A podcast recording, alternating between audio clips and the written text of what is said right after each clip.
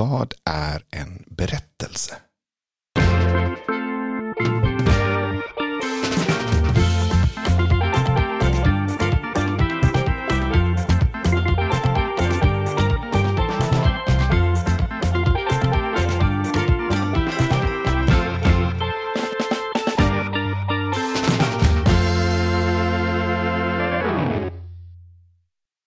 Jag skulle säga att en berättelse är det som blir kvar när en människa har försökt att förmedla någon form av sanning till en annan människa eller en grupp människor. Det är om man har gjort det på ett medvetet liksom konstruerat sätt med ord för att nå en, en, verklig förståelse. Ofta genom att väcka en känsla. Alltså man har använt en slags litterära knep för att det ska uppfylla sin, för att man ska liksom förmedla någon form av sanning eller budskap till den andra. Men en berättelse är, alltså, och den, för, den, här, den förvaltas sen i mellanrummen mellan oss människor. Alltså den, man kan aldrig äga en berättelse. Den, eh, jag skulle säga att Shakespeare skrev Romeo och Julia. Men själva texten, boken, manuskriptet, det är inte berättelsen. Berättelsen, det är det som sker när jag säger Romeo och Julia. Den bild som uppstår i ditt huvud. Det är berättelsen. Alltså det där immateriella. Eh, som lägger sig liksom som ett kitt mellan människor i ett samhälle. Egentligen så är det, skulle jag säga, berättelser som bygger upp och möjliggör en civilisation. För att det, eh, det är liksom uppbyggt av, alltså, för att vi ska kunna samarbeta. För att, jag vet Joal Noir Hariri, den historikern, han skrev att eh, det är det enda som egentligen skiljer oss från djuren. Det är att människan har förmågan att skapa berättelser. Och att det är det som har gjort oss så inom situationstecken framgångsrika på den här planeten. För att att vi kan liksom bygga stora bilfabriker eller städer, det är för att vi kan skapa en berättelse, alltså genom känslor, väcka drömmar. Eh, och det jag tänker händer är om man börjar, och, och, som jag kan se händer ibland idag, det är att man har glömt berättelserna och kvar står bara tomma påståenden. Och då kan liksom saker ändras väldigt snabbt. Jag menar, eh, jag tänker hela den svenska neutralitetspolitiken. Det var ett resultat av en rad berättelser. Om att vapen inte löser konflikter. Det är liksom samling av liksom ord, tankar från många, många människor under generationer. Sen har man liksom tappat berättelserna. Och då kan man helt plötsligt vända på en femöring när man har tappat det. Så, eh, så ett samhälle utan berättelse det blir ett, kan bli ett väldigt instabilt eh, samhälle, tänker jag. Men sen skulle jag egentligen vilja göra en distinktion mellan sanna och falska berättelser. Och det tycker jag egentligen är det mest centrala. För att eh, den sanna berättelsen som jag ser det, det är ett, det är ett ärligt försök att alltså, Romeo och Julia, det tror jag var en sann berättelse. För det är ett försök att förmedla en existentiell, universell sanning till människan. Utan en vilja att alltså, manipulera folks tankar i en viss riktning. Utan en tanke på egen vinning. Medan majoriteten av alla berättelser som flyger i mellanrummen mellan oss människor idag, det är falska berättelser. Men de är, de är så förvillande lika. För de är byggda på exakt samma, alltså det är ju en dramaturgisk komposition som skapar en berättelse. Och jag menar, eh, Vladimir Putin är en fantastisk berättare. Eh, det är även Donald Trump. En fantastisk, den socialdemokratiska rörelsen har varit fantastiska berättare. Men falska berättare, ofta. I alla fall de två första där. Eh, skulle jag säga. Men man, eh, så att jag, jag, skulle nästan säga att om man är en om man förmedlar sanna berättelser då är man snarare en förmedlare än en berättare. Alltså man försöker bara förmedla någon slags sanning till en annan och sen litar man på att den människan eller de människorna som tar emot det gör det som krävs. Det som händer, det händer. Medan den falska berättelsen försöker driva en opinion med en berättelse. Vad indikerar att en berättelse är falsk? Jag tror att det är att man just känner att det finns ett syfte. Att det är den där viljan, alltså ett syfte som är har någon form av kommersiell, någon slags karriärmässig, någon slags egoistisk, någon slags vinning för den som förmedlar den. Och den som förmedlar den kan då vara en grupp eller en språkrör för en rörelse eller så. Eh, men om man då bygger, alltså, eh, det är det. Att, att, att liksom berättaren gör anspråk på att eh, vinna någonting. Men det är inte säkert man, att det känns direkt. För som jag sa så är de förvillande lika. Hur tror du att en sann berättelse relaterar till syfte? Jag tänker jag tänkte så här, om jag skulle liksom försöka hitta en sann berättelse så den första som kom upp i mitt, mitt huvud var det finns en eh, det finns en berättelse om en morfar och en pojke. I vissa versioner så är det en flicka, en farmor. Det, det, det, det, det är liksom det är sekundärt egentligen. För det är, en, det är någonting annat som är huvudsyftet. Men i vilket fall så frågar den här pojken, eller den här pojken säger till sin morfar att det känns som att jag har två vargar i, min, i mitt inre. Och de slåss och jag vet inte vem som kommer att vinna. Vem kommer att vinna? Och så säger farfar eller morfar att den du matar. Och det menar jag, det är en sån där berättelse som på något sätt där rekvisiten egentligen är helt utbytbara.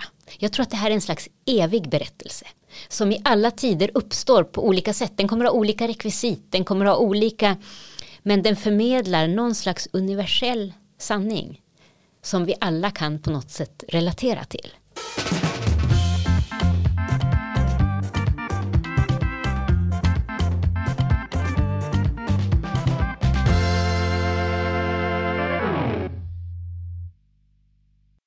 Det låter som att en sann berättelse också har ett syfte.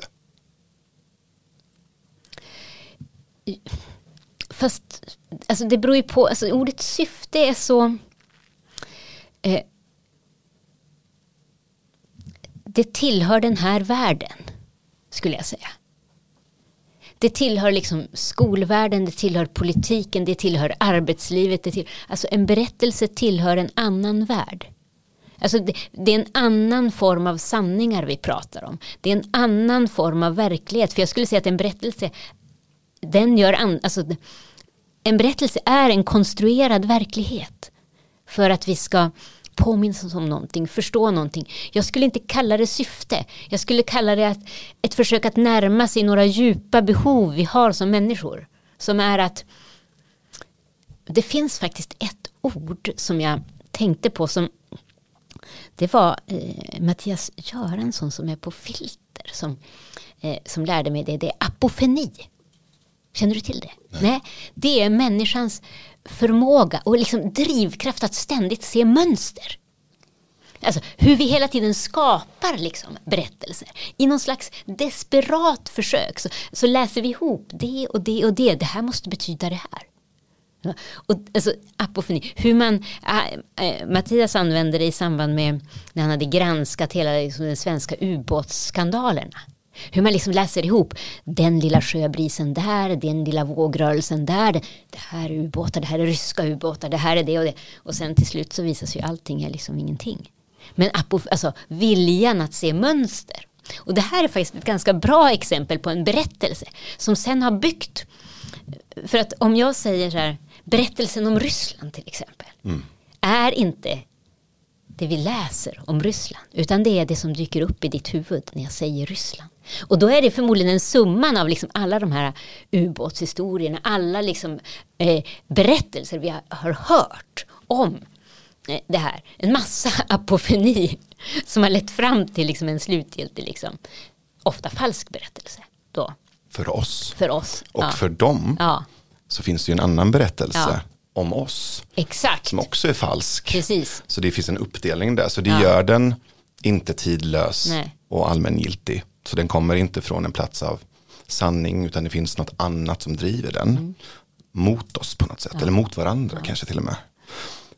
Jag är nyfiken på, du sa att du tror att berättelser, sanna berättelser, det var så jag uppfattade det, kommer från en annan värld. Hur skulle du, om du fick prova, beskriva den världen där sanna berättelser bor? Alltså en annan värld kanske är fel ord. Jag menar bara att den, den verklighet vi har här, den är ganska praktisk och torftig. Och, eh, det alltså, men det finns, människan har i alla tider, vi har sökt oss till religionen, vi har sökt oss till konsten. Vi har, alltså för att, och det här gör vi för att det finns frågor som vi inte har svar på. Alltså, det finns ju en värld på något sätt som är som vi aldrig kommer att få känna till. Det som är innan vi kom hit och det som är efter vi kommer att lämna den här, den här världen. Och de två stora mörkren skulle jag säga, det är det som skapar det här enorma behovet hos oss människor att förstå. Varför vi är här, vad vi ska göra, hur vi ska leva våra liv. Alltså vi vill ju ha kontroll. Och vi kämpar hela tiden mot att vi inte kan ha kontroll. För att vi vet inte vad som var innan, vi vet inte vad som kommer sen.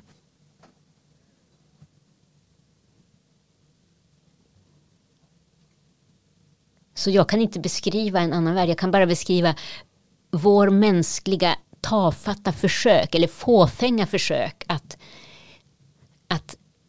att ta kontroll även över det vi inte kan ta kontroll över. Fast ganska vackra också. Där, vi- där vi skapar, för att det här är ju liksom, det är de frågorna som vi, eh, bortom allt annat vi kan bråka om på den här planeten, så är det ju faktiskt någonting vi delar i det. Det är mörkret och de frågorna. Och jag tror att för mig så är det liksom, egentligen skulle vi behöva fler ord. För att nu, nu får liksom ordet berättelse tjäna så många, det får liksom täcka in allt. Det var därför jag försökte säga sanna eller falska. Men jag tänker att för mig då, de sanna berättelserna, de är de som är försök att förmedla liksom sanningar från den. Ja, kring de frågorna. Så.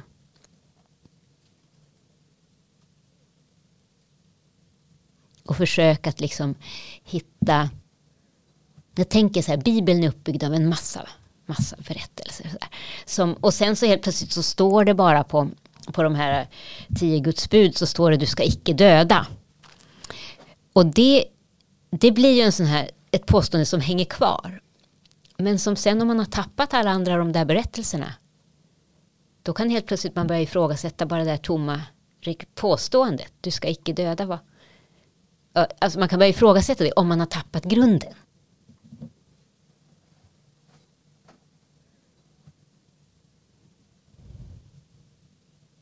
När jag tänker på de här sanna berättelserna, så som du beskriver dem, och att de dyker upp i olika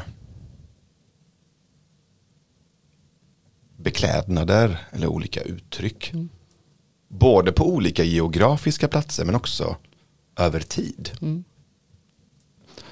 Som att den inte är klar med oss. Som att den har en egen agens nästan. De sanna berättelserna känns levande. Som att jag behöver inte ha ett syfte. Jag behöver inte ha en vilja. För den har en egen, nu säger jag agens istället för syfte. Eller rörelse eller liv nästan. Ja, nej, men och det, tror jag, och det, det tänker jag, så här, berättelserna har ett eget liv. Vi tror att vi kan äga berättelser eller ta kontroll över berättelser. Försöker det hela tiden. Fåfänga försök med upphovsrätt och hit och dit. Men jag skulle säga att berättelser det är vi kan inte äga dem. De är helt bortom vår kontroll. Men jag tror att de finns här. Alltså de, de bor i mellanrummen mellan oss människor. Och vi kan knappt ta död på dem. Visst, vi kan lägga dem i ide sådär, men de kommer uppstå på nytt. För det är som att det finns ett antal eviga sanningar tror jag. Som, vi sen, som människan sen liksom, när vi är öppna för det, så börjar vi formulera liksom, sagor kring det som avtäcker de här sanningarna.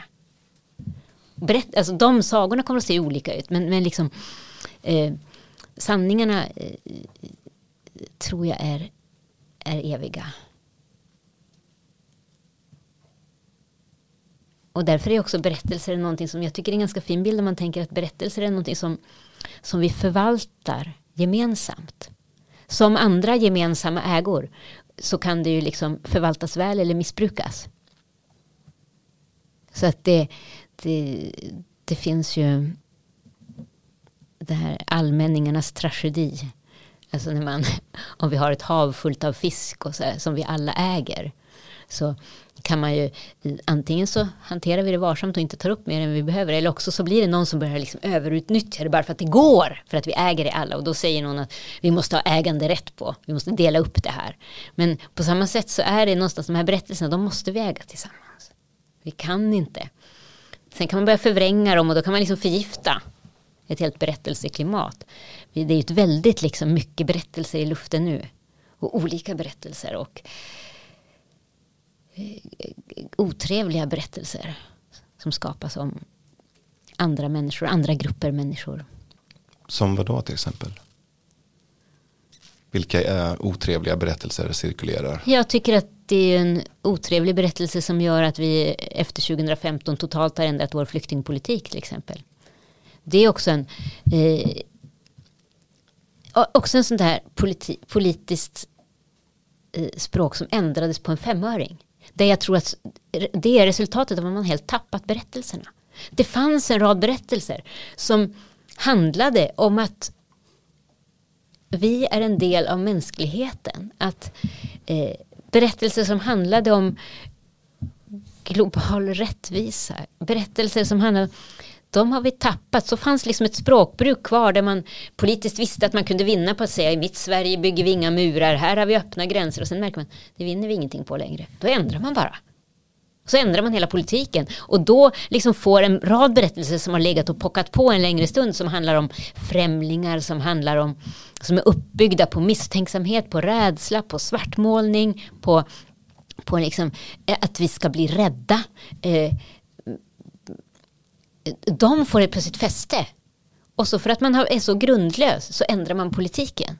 Och det här tycker jag är så det är så otäckt. Och jag, det, det är lite samma sak nu tycker jag att eh, i det fruktansvärda krig som pågår mellan Ryssland och Ukraina så tycker jag att alla de här eh, negativa berättelserna vi har burit om Ryssland har nu fått fäste så att vi smartmålar hela ryska folket. Alla människorna. Vi stänger gränserna mot ryssarna. Som ju är, lever under en eh, diktatur. Alltså varför inte, en, med, med en annan berättelse så skulle vi ha öppnat gränserna för det ryska folket. Underminerat Putin genom att ah, mass, aktivera massflyktsdirektivet så att alla som ville fly honom, han, han inte fick folk till sin armé. Men nu liksom stänger vi ute dem och det är liksom resultatet av en massa berättelser. Som har blivit liksom ett påstående om godhet och ondska. Som man bara reagerar instinktivt på. Och från vilken plats kommer de falska berättelserna? Det har såtts under lång tid skulle jag säga. Just nu kommer det ifrån en, en ganska samlad västvärld. Tyvärr. För att det finns, det är ju helt andra berättelser som nu börjar berättas om västvärlden i övriga världen. Som inte alls ser det vi ser i det krig som pågår. Och det är väldigt eh, otäckt att se liksom den eh, polarisering som det här bygger liksom globalt nu. Vad finns det för koppling eller relation mellan att berätta och rädsla?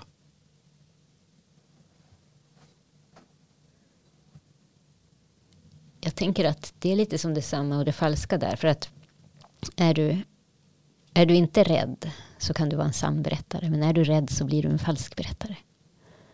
För då kommer du att skapa berättelser som eh, där du tror att du kan bygga, med vilka du tror att du kan bygga ett skydd. Kontroll. Kontroll. Putin är förmodligen livrädd. Och därför bygger han en berättelse mot hela sitt folk om en, om en ond västvärld. Mm. Han bygger liksom murar, han bygger för att folket ska försvara honom. Stå Han är så rädd att falla från sin tron. Alla diktatorer är bra berättare. Tekniskt bra. Men, men bra ett, och återigen ett fattigt ord.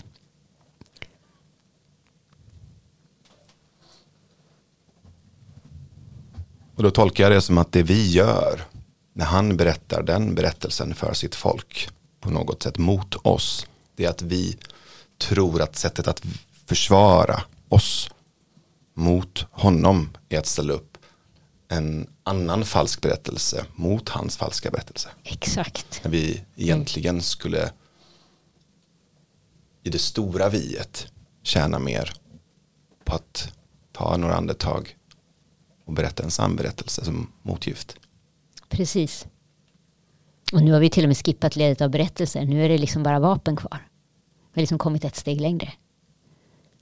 Men, men eh, det man gör med vapnen är ju liksom ett resultat av berättelserna. Men, men det är precis som du säger. Du vi, säljer ju vapen på berättelser. Ja, du också. gör ju det. Mm. Exakt. Och det, annars så skulle de inte sälja. Mm.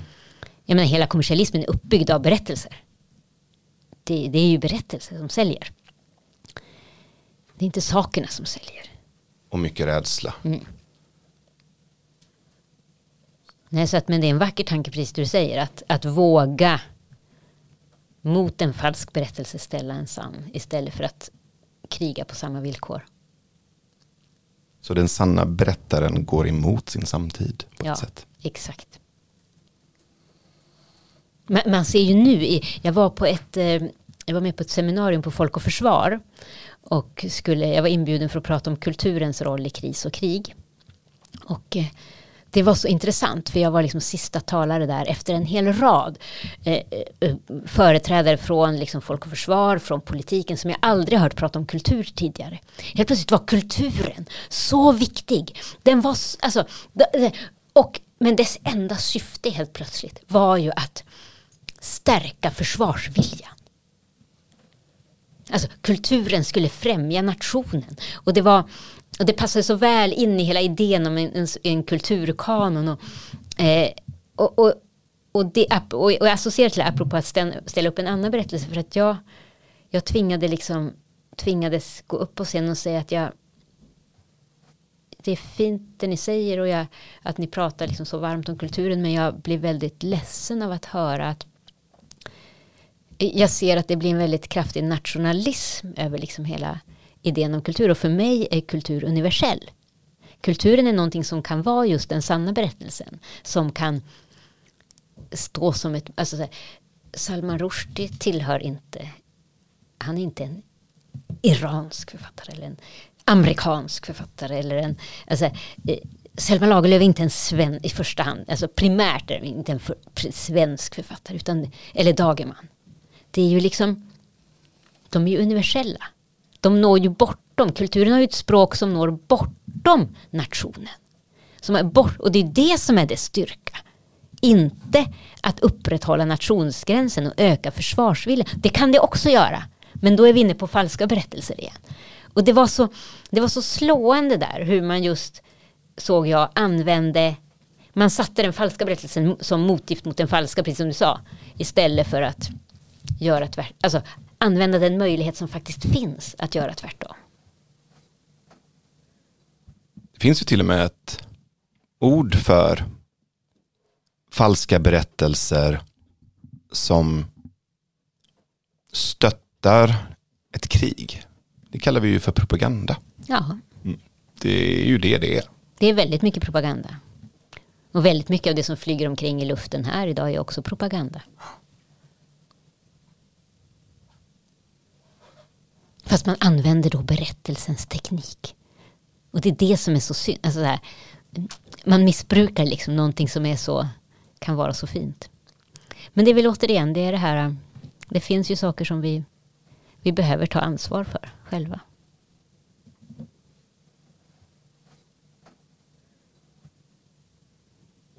Och det kräver ju också någonting av en person att stå kvar i det sanna berättandet som vi var inne på innan. Att gå emot sin samtid, att gå emot perioder i samtiden där rädslorna piskas upp av propagandamaskinerna. Där det finns ekonomiska incitament, där det finns väldigt starka nätverk med agendor. Och att stå kvar då som en sann berättare och försöka ställa upp en portal till, ja. till sanning.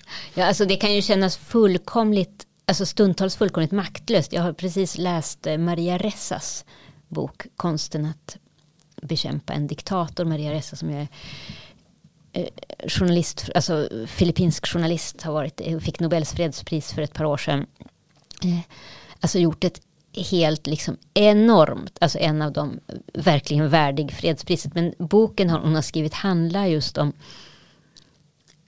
det här som man tror att man vet, så ja men det är mycket desinformation, det är liksom så här eh, fake news, det är, men när jag läser henne så fattar jag att det här är på en nivå som jag aldrig har kunnat drömma om. För att hon, hon går liksom, och tittar man globalt på hur liksom man idag har kommersialiserat de falska berättelserna. Hur man kan köpa liksom stora desinformationskampanjer för att förändra utgången i ett val. Alltså hon visar på hur liksom vi medvetet raserar demokratin inifrån genom falska berättelser. Alltså det är som att alla onda krafter samverkar. Det är väldigt läskigt och att emot det, jag associerar till det du sa, våga ställa sig ensam och tala liksom en sann berättelse. Det blir, för samtidigt så tror jag att det är det enda som kommer att höras i det enorma bruset till slut. Men det, det kräver en del.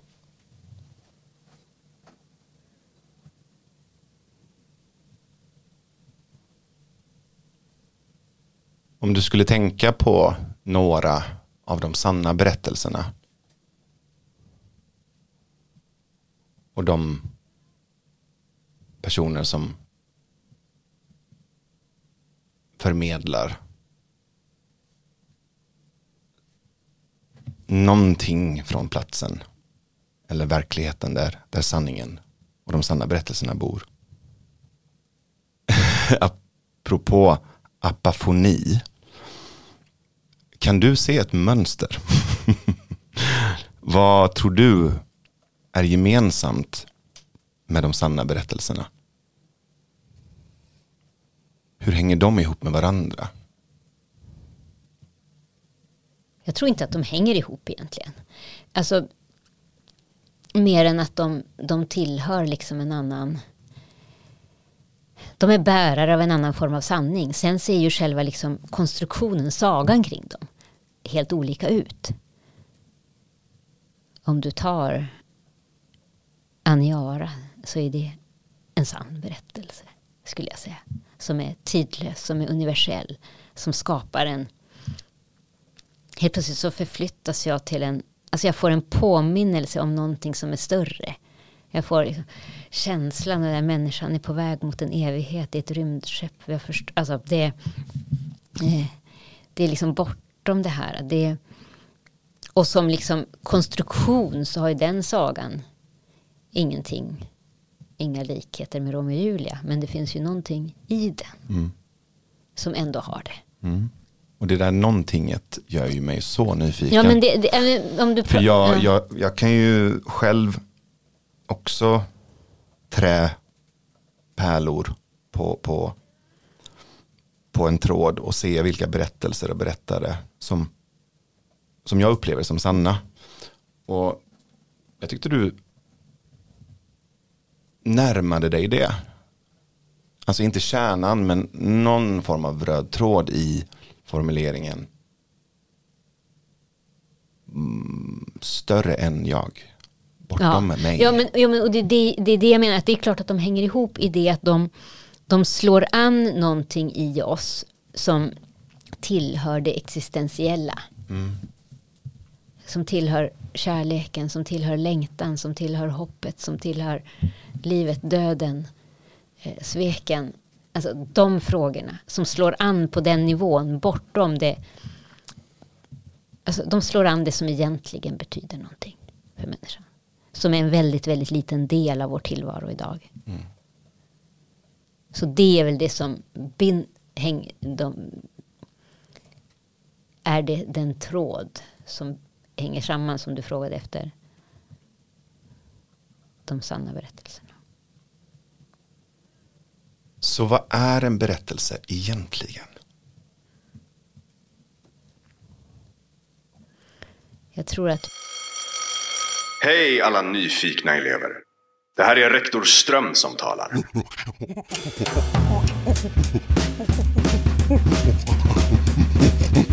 Jag hoppas att första lektionen bestått av äkta nyfikenhet. Vi är väldigt stolta över att ha Stina Oskarsson som lärare här hos oss på institutet. Om du vill fördjupa dina kunskaper om berättelser ytterligare så finner du fortsättningen av lektionen med Stina på www.patreon.com nyfikna idioter. Och om du tyckte att första halvtimmen var lärorik så kommer du att spraka av lärdomar av andra halvlek. Slutligen så är det min uppgift som rektor att välkomna nya elever till institutet. Vi hälsar därmed Nav... Na... Da... David ska det nog stå.